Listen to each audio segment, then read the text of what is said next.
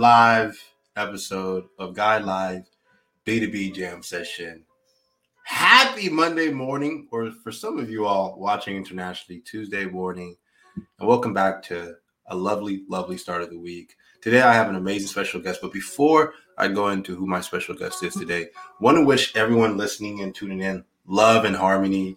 Make sure to go get Big Black Tea Zen if you haven't.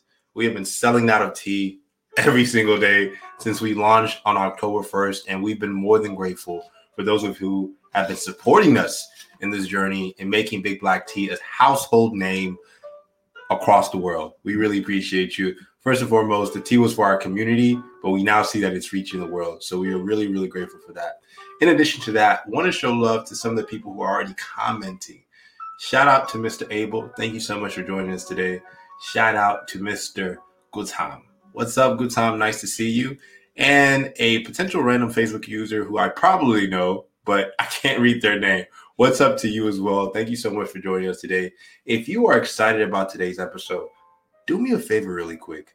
Please share it with all of the people in your network, your LinkedIn network, your Facebook network, your Twitter network. Share this episode because today's episode is going to be fire because we're talking to someone who has introduced me to, through a friend of mine, one of our, our advisors actually, Mr. Lars Thinggaard, who is the founder of Tech for Life. He's an entrepreneur with over 20 years of experiences in startups and venture capital. For the past 15 years, he's worked as president and CEO of Milestone Systems. Check him out if you haven't heard of him. And throughout his career, he's been driven by the desire to inspire and create. Similar to us here at Guide, inspire and create, he believes that has steered him in the direction of leadership positions in burgeoning companies and industries and has cultivated his passion around technology and why he believes it should be used for good. So we're going to be diving diving deep on his latest book today and asking him a little bit about what does Tech for Life mean? What's the book about? And fundamentally, what are his thoughts on the future of technology? And how is it going to affect our privacy? And what should we be mindful of as consumers, but also as creators, if we want to create a more ethical, tech driven future? Super excited to be speaking with him. And without further ado, let's show him some love and bring him on the show. Now, I know you all always have questions when I'm talking to our amazing guests. So feel free to ask your questions throughout the duration of our podcast. With that said, Lars, what's up, man? Hey, man. All great. all great over here. All great over here. I'm in Copenhagen, Denmark. So uh, oh, this is uh, autumn. Autumn. We're hitting into wintertime, and it's getting dark soon. is it is it is it nice and sunny there in Denmark right now in winter, or is it cold as well? No, it's uh, it is uh, well, it's in Fahrenheit. It would be 50, 50 some Fahrenheit degrees. Oh, wow. um, a, rain, a, rainy day over here, but uh, but I don't mind too much. I mean, the summers are, are even more so beautiful here. So so I, I live with the winters.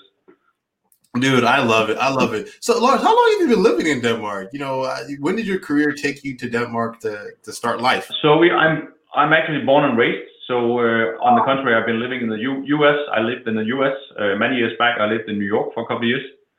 Um, and then, of course, business travels over the years and vacationing had taken me to, to the US and, and the world. Uh, and, and for the past few months, very little travel, of course.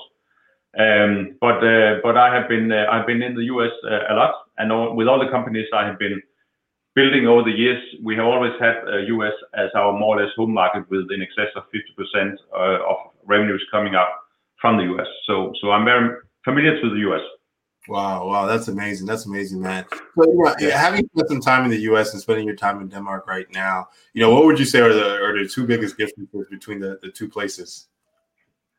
Ah, man, uh, yeah. Well, when, when I speak with my friends uh, in the U.S., um, yeah. I think that you you I know that you are you are you are coming out of the of the fires uh, in the California vicinity, so that's great. I think uh, the COVID-19 coronavirus is is is harder hitting you guys than it is over here, yeah. even though that we are picking up on our numbers uh, here as well. Um, and then I think that I think that the, there is a, a certain um, I would say calmness over the situation here that that many places in the U.S. does not face. You have the U.S. election topping it all up. So uh, so I think that I'm not saying it's it's boring here relative to the US, but I'm I'm saying it's it's very nice actually. Um, and and uh, and so that's that's why I'm living here because I, I actually think it's the the model works pretty nice over here. Yeah, yeah. No, I always tell people one of my favorite places in the world is Copenhagen, and specifically. Is that right? Yes, yes, yes. The happiest people are in Copenhagen, literally, and that is true. Yeah, that is true. So, so, and and there's a lot of discussion, and sometimes we we we kind of sounds like like uh, naive people because we are so how, how how happy can you be? But actually, you know, when when winding up everything, uh, the model by the end of the day does work, and uh, and many of my friends in the US will call us the ultimate ultimate socialism. But hey, man, if this is how socialism looks like, I'm okay hundred percent. You know, so I'm excited to dive deep with you today, Lars, because you have, you're even doing some really amazing things this year. You know, although so many businesses have shut down, a lot of people went to sleep this year. You've been working, and you recently just launched your latest book, Tech for Life. First of all, I want us to like go back a little bit. You know, what inspired the book, and you know, why did you decide to release it now? Okay, uh, sure. So, so let me let me make it kind of an in-flight as to as to the thoughts about uh, the book that came out here over the summer. Um, so um, this is something that has been uh, going on the way uh, for some time.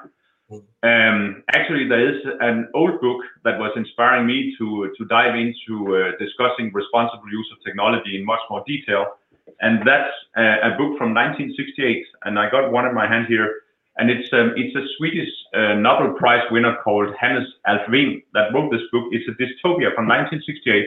It's wow. called The Great Computer. It's called The Great Computer, and in this book, Hannes Alfvén argues about you know the the it's kind of the rise of the robots back in 1968, and it's kind of also a dystopian um, story about you know. Uh, basically, what what would be the English term for this? He is trying to prove that there is something called uh, the big um, uh, the big uh, e- equation on complexity in society. Mm. Um, and the complexity being that over time, societies will develop to be so complex that you need computer power to solve the issues. Mm. And as this scales over time, you get more and more dependent on computers. And at some point, computers will overtake, uh, you know, what what would be the decision power and so on. And then, you know, i.e., is there something called explainable AI today? Yes, there is. Does that mean that there is something called unexplainable AI? Yes, there is. And that means sometimes actually computers uh, to this day, already today in 2020, uh, about uh, 52 years later after this book, oops, after this book was written, um, computers are able to do um, suggestions uh, using algorithms that sometimes humans does not understand. Mm. And I think that's a very, very unhealthy way to go. And you can just you can just think loud what kind of, of, of examples. It's not that I don't like technology. I love technology. Yeah. I like technology for good use.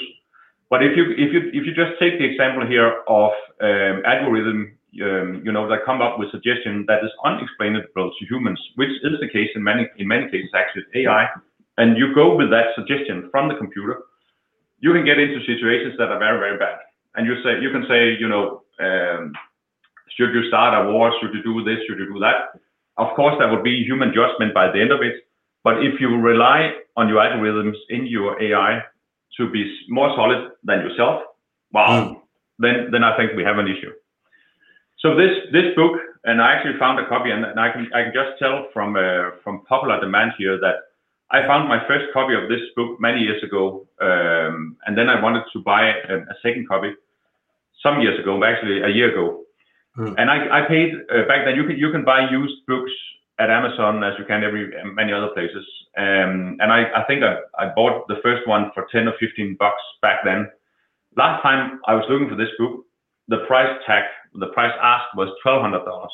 Wow. And to me, so this is this is a very very heavy asset. I'm, don't disguise. Uh, I want to disguise my private address because I'm just kidding. This this is this was twelve hundred dollars asking price uh, wow. for this book. What it tells me is that there's a lot of interest in what's talked about in books like this. Yeah.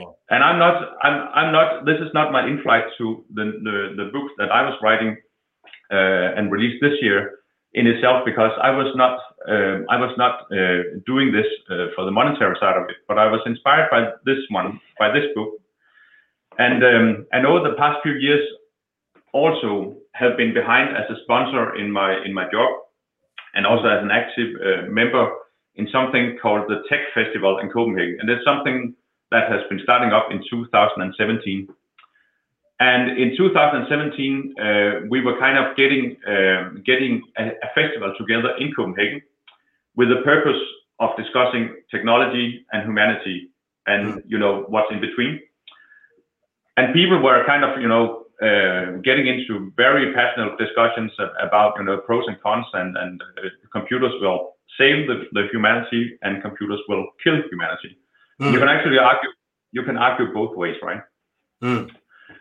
And part of the design in the in the first year's tech festival was to go uh, in a, in a think tank. We gathered together 150 specific chosen people. These were artists and architects and designers and some technology people as well, but a, a very broad uh, group of people, 150 people from all over the world, from I think 24, or 25 countries and we sat them together to uh, to uh, to come up 48 hours uh, work, come up with a manifest, a manifesto, and we built a manifesto actually that ended up uh, after 48 hours. It's a one pager, and it's called the Copenhagen Letter.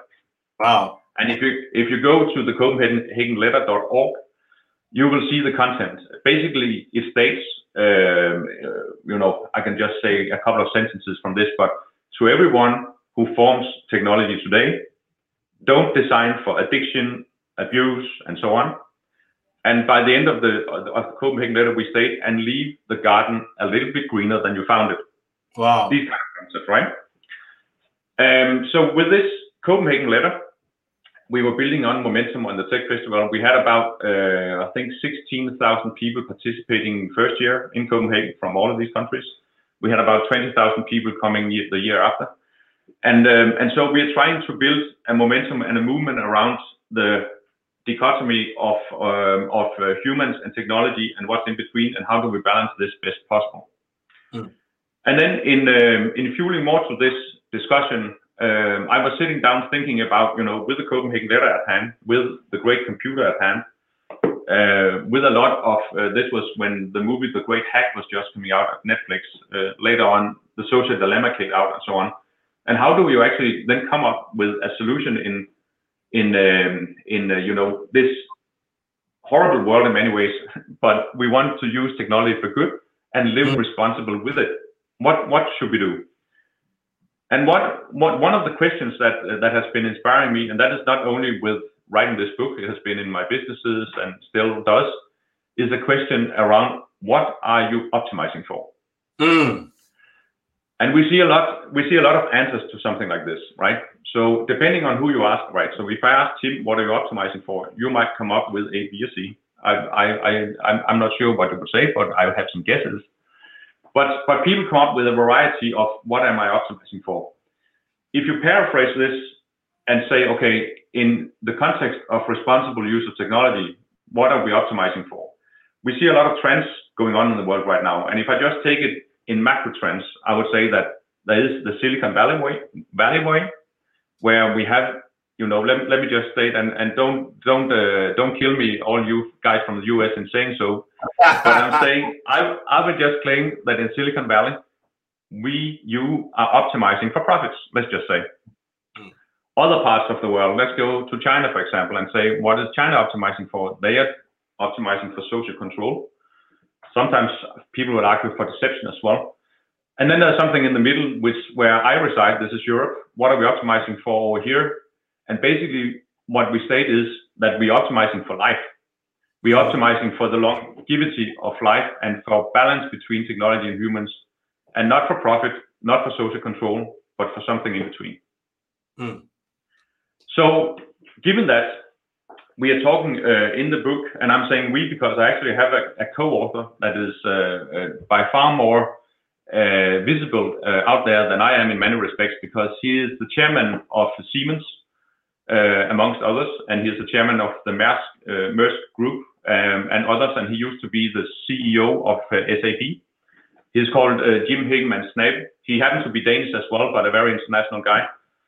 Um, and uh, and maybe more most importantly in this context, he is also on on the trustee board of the World Economic Forum. Wow. So uh, so Jim was actually bringing uh, an abstract of uh, our book, this book. This is the final product. He was he was bringing a beta version, you know, real agile fashion and whatnot, uh, minimum viable product. he was bringing this to World Economic Forum in Davos in January, and uh, sat down with the top 100 CEOs uh, of the world and got feedback that we uh, kind of have interwoven into this book. Hmm. And amongst uh, amongst the people that read the book, uh, we also have Mark Benioff from Salesforce. Uh, he gives wow. a very nice quote in the book. So Mark Mark is stating here that Tech for Life gives us a vision for the future of technology leadership based on the storied careers of two of tech's best leaders and their deep commitment to improve the state of the world. And we also have Klaus Schwab, who is the founder of World Economic Forum, and other people that have been uh, that we have been receiving blurb from. Blurbs so, so hitters have already endorsed it. Yeah, yeah, yeah. so, so, uh, so I think that you know we are trying to build momentum in in fueling more to the movement, a movement of the humanity technology discussing what's in between and how do we balance this. And some of the questions, actually, it's it's a book with a lot of questions uh, and also some answers, but there are much more more questions than answers. Um, and if you just put, uh, you know, a few of the of the major topics, data, trust, and responsibility, which is part of the book uh, conceptually, you know, on data, hmm. how do we use data without losing privacy? It's a huge issue today. It's a huge issue that we need to solve. Otherwise, I think, um, yeah, it's going to be a, a very bad it's a very bad situation where we are ending up, and, and this is where kind of the uh, the social media dilemma is so obvious that you know when when our data is treated like the currency that that is used to to monetize in a business model, I don't like the idea. Um, still, I am a user of Facebook, uh, but I would I would have to say that in the 2017 Tech Festival. Mm we had a lot of discussions about, you know, how many of you guys actually do use uh, Facebook as an example, and and some of us did, some of us did not. And when we made the computation of saying what what would be the price that we should pay as a user of Facebook or a social media uh, of the like, if Facebook were to be hold harmless on the profits and we could keep our own data, and I think that eventually it was less than a hundred a hundred dollars a year. And then I'm, I'm I'm totally aware that they will use a lot of users if they were to charge and so on and so on. But but I have not seen any social media, uh, at least not for private purpose or private use, that has come up with a model, and I think there should be one at some point, at, at some at some point, where you and I own our own data. We pay for it, that's fine, and I'm, I'm ready to do so. But data, how do we use data without losing privacy? It's, it's a huge question out there. On trust, a lot of discussion that we had in the book uh, about this is how do we use artificial intelligence without losing trust and control. Wow. And this is to what I just said before explainable and unexplainable AI. Even that we as humans had the obligation to come up with something that is called unexplainable AI, I mean, it's scary. I, I think it's scary. And it doesn't mean I don't believe in AI. AI can do a lot of great stuff, but when you get to the, you know, to the cross point, crossover point, where you as human does not understand the conclusion of the computer, but you might make their, you know, you might go by the, by the recommendation because you believe maybe that they are smarter than you are. Hey, I, I do believe it's a huge issue.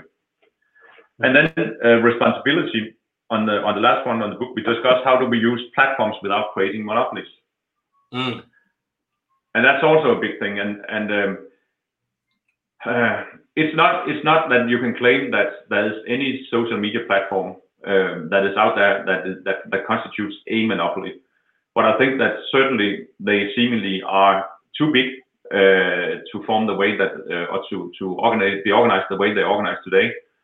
And um, with the placing power of someone like a Facebook and similar, they go and buy everything that that is you know in proximity of being a, a competitor, uh, they have the placing power to go out and buy them out, and they do.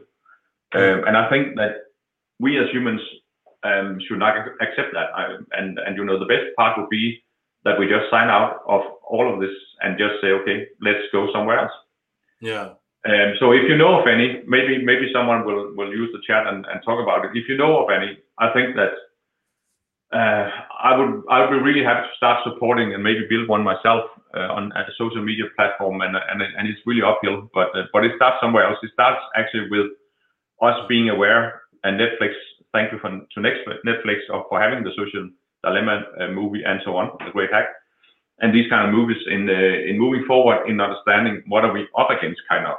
Yeah, yeah. You know, it's so funny you mentioned that, Lars, because even recently was reading an article in one of the tech magazines that uh, I browse through online, and there's now social media platforms that are coming out that are challenging kind of the experience and the design style that Facebook kind of was successful around, and they're trying to make sure that the content is more interest based, that moderation is much more of an of a of a of a priority. So we're kind of seeing right now there's a huge conversation in the U.S. and I think internationally about the role that media giants play in our lives.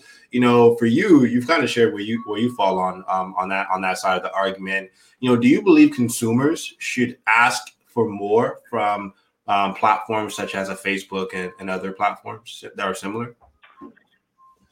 I think they should, and I think they are. I think we are. Um, I mean, even to the extent where Facebook uh, seemingly, uh, you know, finds themselves forced to set up a board kind of on, on ethics, which many mm-hmm. companies has and, and they have as well. Um, but I think that actually stems from, you know, it starts from somewhere else, uh, actually legal. So there is the, the Communications Decency Act, which is a, a big thing in the US. There is a, there is a Communication, Communications Decency Act, Section 230 in the US is legislation that was passed by Bill Clinton back in 1996. It's something we also discussed in the book. It's um, it's an issue because what is stated in this uh, in this section 230 on the legal side is that the provider of plat- of a platform is not liable for the content, mm. and this is kind of is this is kind of contrary to uh, paper. So if you run a newspaper, you're kind of liable what's what's put there. But you know, the thinking back then was that you know the internet is new and exciting, and we need them to give them ample room to go out and and and you know communicate all they have. And back then it was also kind of you know the the great new thing uh, where everyone was excited and say, okay, now it's equal right to information was kind of the support that this uh, section uh, um, section was giving in the Communication Decency Act. Mm. The problem is the problem is that you know today people can actually uh, not be held liable for the communication that is placed on these media. Mm-hmm, mm-hmm. And that's a huge, it's, it's a huge thing. And I think, you know, if in, in trying to answer your question best possible, probably what, what should be stated is that yes, we should ask them to think about, you know, the kind of issues that we're discussing here with the responsible use, that we don't want to be traded with our data um, as a monetization of in a, in a business model. Yeah. Um, and I think that you know ultimately I don't I don't know at some point I'll, I'll, I'll just guess aloud that Facebook at some point will come up with a solution that is a paid for thing that then could uh, leave our data in our own our own hands if they are smart to do that. Otherwise, I believe someone else will do it. And um, and I think maybe you know if if you look to something like LinkedIn to me, and I know that uh, you actually work there, so maybe maybe you. I love what you do. Maybe, maybe, maybe yeah, yeah. So maybe maybe you're the right guy to ask him in this one. So so how do you see some a, a place like LinkedIn that is and and I use it. LinkedIn is only for business and I use it for business only. Mm-hmm. Uh, sometimes people kind of interpret LinkedIn as a social media platform similar to Facebook, so they post their you know uh, children's birthdays and whatnot, and, and, that's not the purpose in my in my belief. It's a paid for service and we kind of in, in, in fair control of our own data. I know I know not in total, but we don't have the advertising. There's a lot of stuff. How, how do you uh, recognize LinkedIn as a social media platform? Yeah, you know, I think I'm start. You're, you're starting to see a work life cross with LinkedIn, and everyone's kind of uh, per, per, personal needs to have like a, a social media platform that that feels that is professional, but also at the same time still allows them to be their authentic self. And I think that's just because the the cultural norm is now encouraging people to show their authentic selves online. But also, I think it's also because that Facebook is is is is, is now known for a certain niche which is family, friends, you know, almost like it's almost like Facebook is almost like that um that that album. Okay, Lars left y'all, but hey, we're still gonna go in. Facebook is almost like that scrapbook album that your parents bring out when you're coming to Thanksgiving or it's or it's Christmas, and they want to show all of your friends, you know, your memories or their memories of you growing up as a kid. It's no longer that place where people, you know, post fresh content or even where marketers really try to, to, to find an audience unless they're putting ads behind behind their reach. So to Lars' point, I've seen that Facebook has really changed in a big way to not really addressing a lot of the needs that the next generation of of content creators are looking for, but also even that existing people who are on the platform are looking for, which is allowing people to be their full authentic self, whether at work or you know personally. So you know, to Lars' point, I definitely see a world where you know we'll have to you'll, you'll have to see what Facebook does to kind of embrace privacy and at the same time make it easy for people to, to be their authentic self. Lars, welcome back.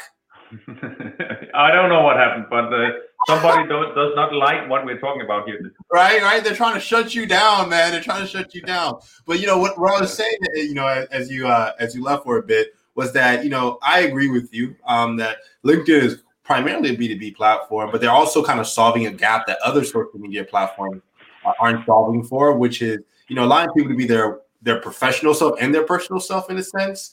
And I think you yeah. know, you're, you're, I think we're starting to see an unbundling of even platforms like LinkedIn as well as yeah. Facebook, and it's going to be interesting to see what happens in the next five to seven years. Yeah, I agree. I totally agree. So um, yeah, so uh, so I think some of some of these discussions are, are discussions that are, you know, um, that are very obvious that that humans need to to stand up and and mm-hmm. address. Um, how we do it, I have no clue. Um, I have some some uh, questions as as I mentioned here uh, in the book, and um, and actually, you know, if I should just paraphrase the content of the book, um, it is it is you know our our aim, uh, Jim and myself, to go out and make a positive contribution to society. That is one design uh, criteria for the future of technology. It must technology must enhance the lives of its users. Mm. Um, technology should create opportunities for all. We should respect and enhance human rights, and we should be human centric at all all times. And mm. this is kind of the, the, the building blocks in a compass that we build into uh, the book that is stemming out of the Copenhagen letter back from 2017, um, and in, in in the way that we have been thinking uh, our way forward. Yeah, that's powerful. Lars, I want to ask yeah. you, you know, for you, what are your thoughts on the future of work given the, the demands that consumers are asking for the technology and how COVID 19 has shifted us to remote work?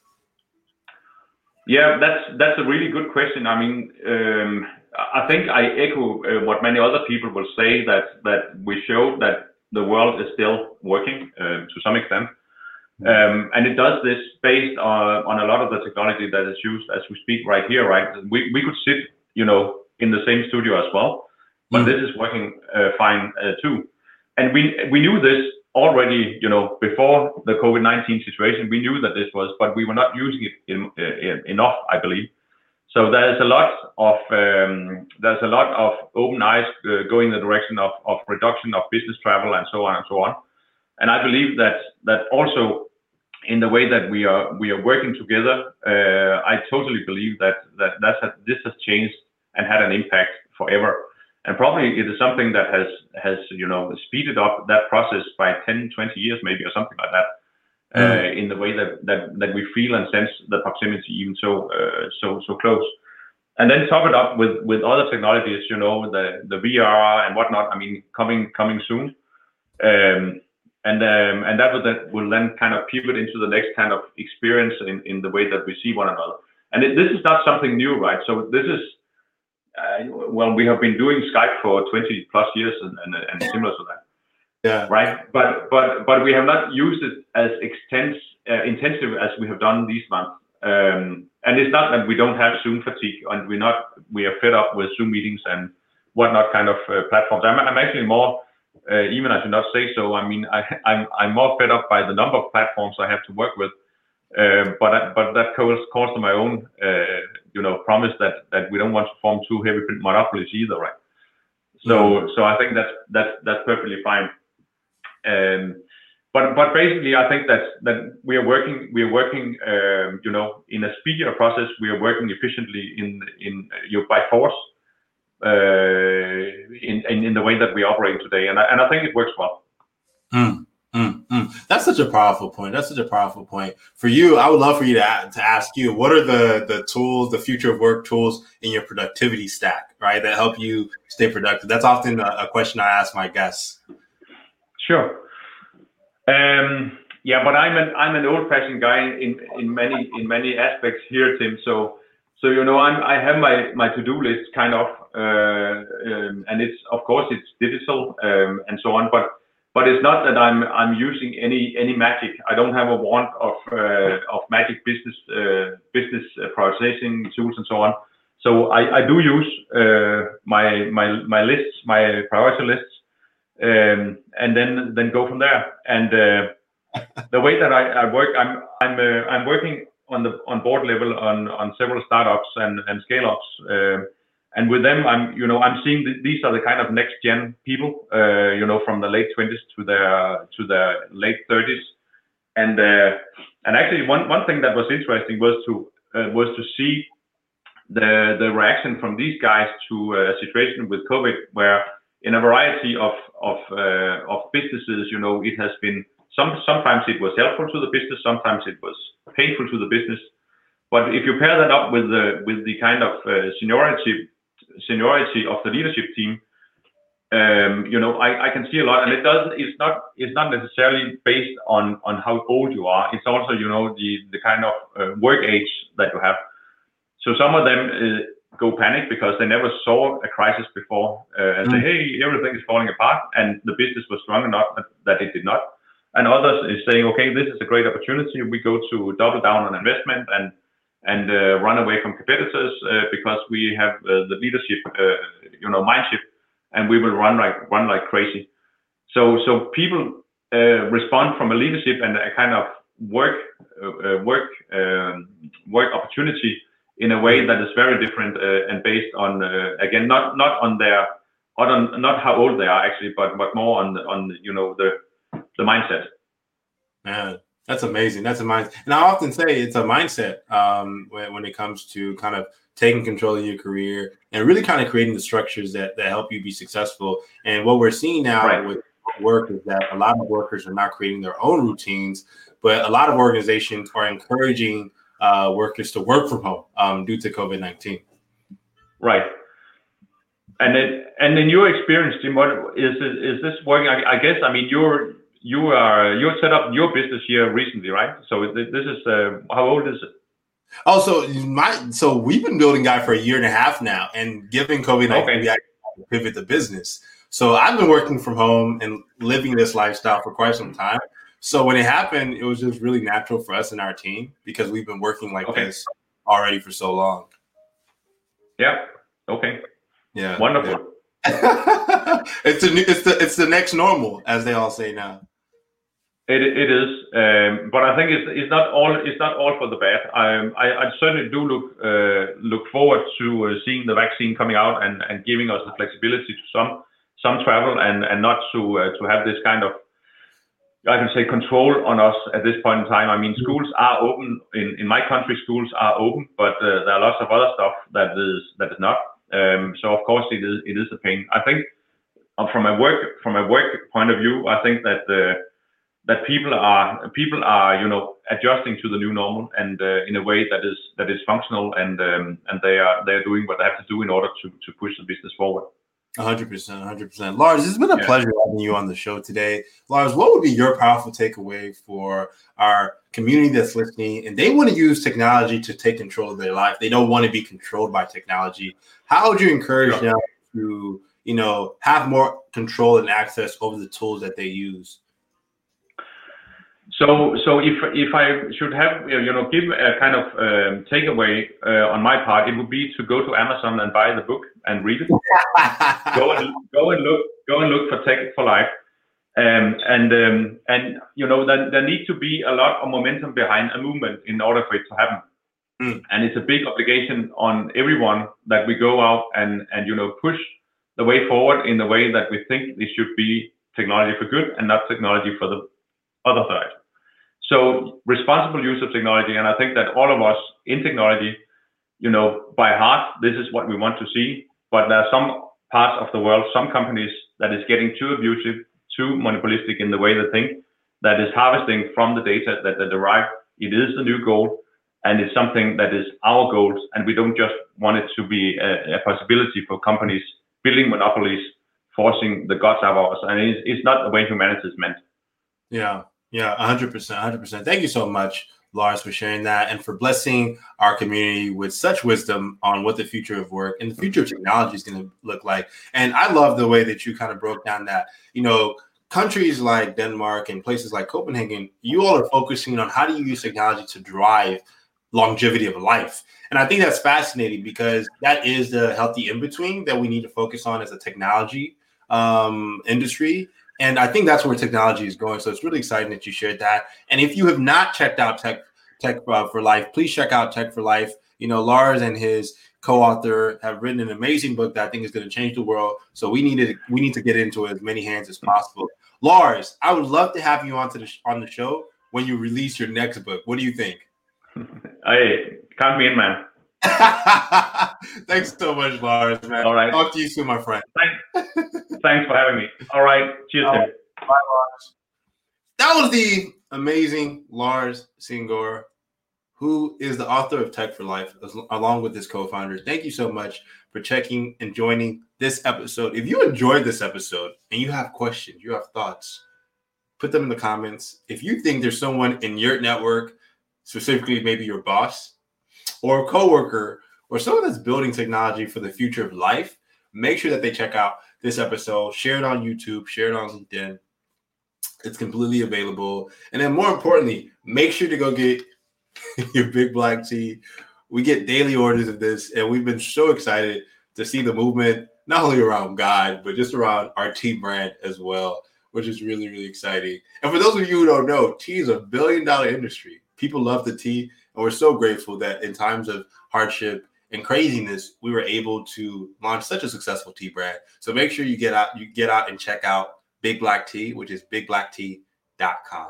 Bigblacktea.com. That's where you can get either Zen or Harmony. And we already have gotten requests for different uncaffeinated herbal lines, as well as a completely tea line of accessories. So we are taking all of that feedback in, and we appreciate all of you who are supporting us in our movement. Thanks, Team Guide. Really, really appreciate you.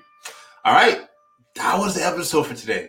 Let me know your thoughts. If you have all kinds of ideas on what our next episode should be, don't be afraid to reach out to me at utfow.com. If you want to be a guest or you know someone that will be a great guest, as always, our platform is your platform, you know, and let us be a platform for you.